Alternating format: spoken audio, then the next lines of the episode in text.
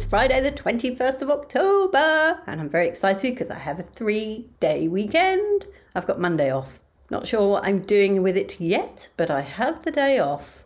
Have got to log back in though because I forgot to put my out of office on, which is most annoying. So let's catch up with the news that I omitted to put in yesterday's podcast. I genuinely don't know how it slipped my mind, but Liz Truss resigned. Prime Minister is going.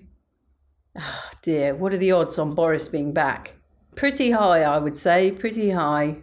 If he does go back, it's almost as though Liz Truss' entire purpose of being was to see off the Queen, basically. That's it. She was there to shake her hand goodbye, speak at her funeral, and that's it. Because what else has she done apart from trash the economy?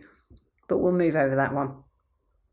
Also, what's the betting that whoever gets in is going to bring back that national insurance tax? As for today, I've just come back from the movies. I went to see The School of Good and Evil, I think it was. I got the feeling I was about 35 years too late to watch it, to be honest. I don't know whether I was the target audience. I was almost the only audience. There was two other people in there because it was quite an early one, straight after work. Anyway, it was a little bit Harry Potterish, a little bit charmed. Not that I've really seen that. And quite long.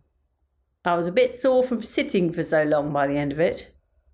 Would I recommend it? No, not really. if you like Charmed and Harry Potter and all those wizardy and witchy things, possibly yeah. But otherwise, no. So now I'm back home and I'm chillaxing and I'm trying desperately not to have a glass of wine. Because obviously, one glass leads to two glasses, three glasses, and I've already got quite a heavy day tomorrow.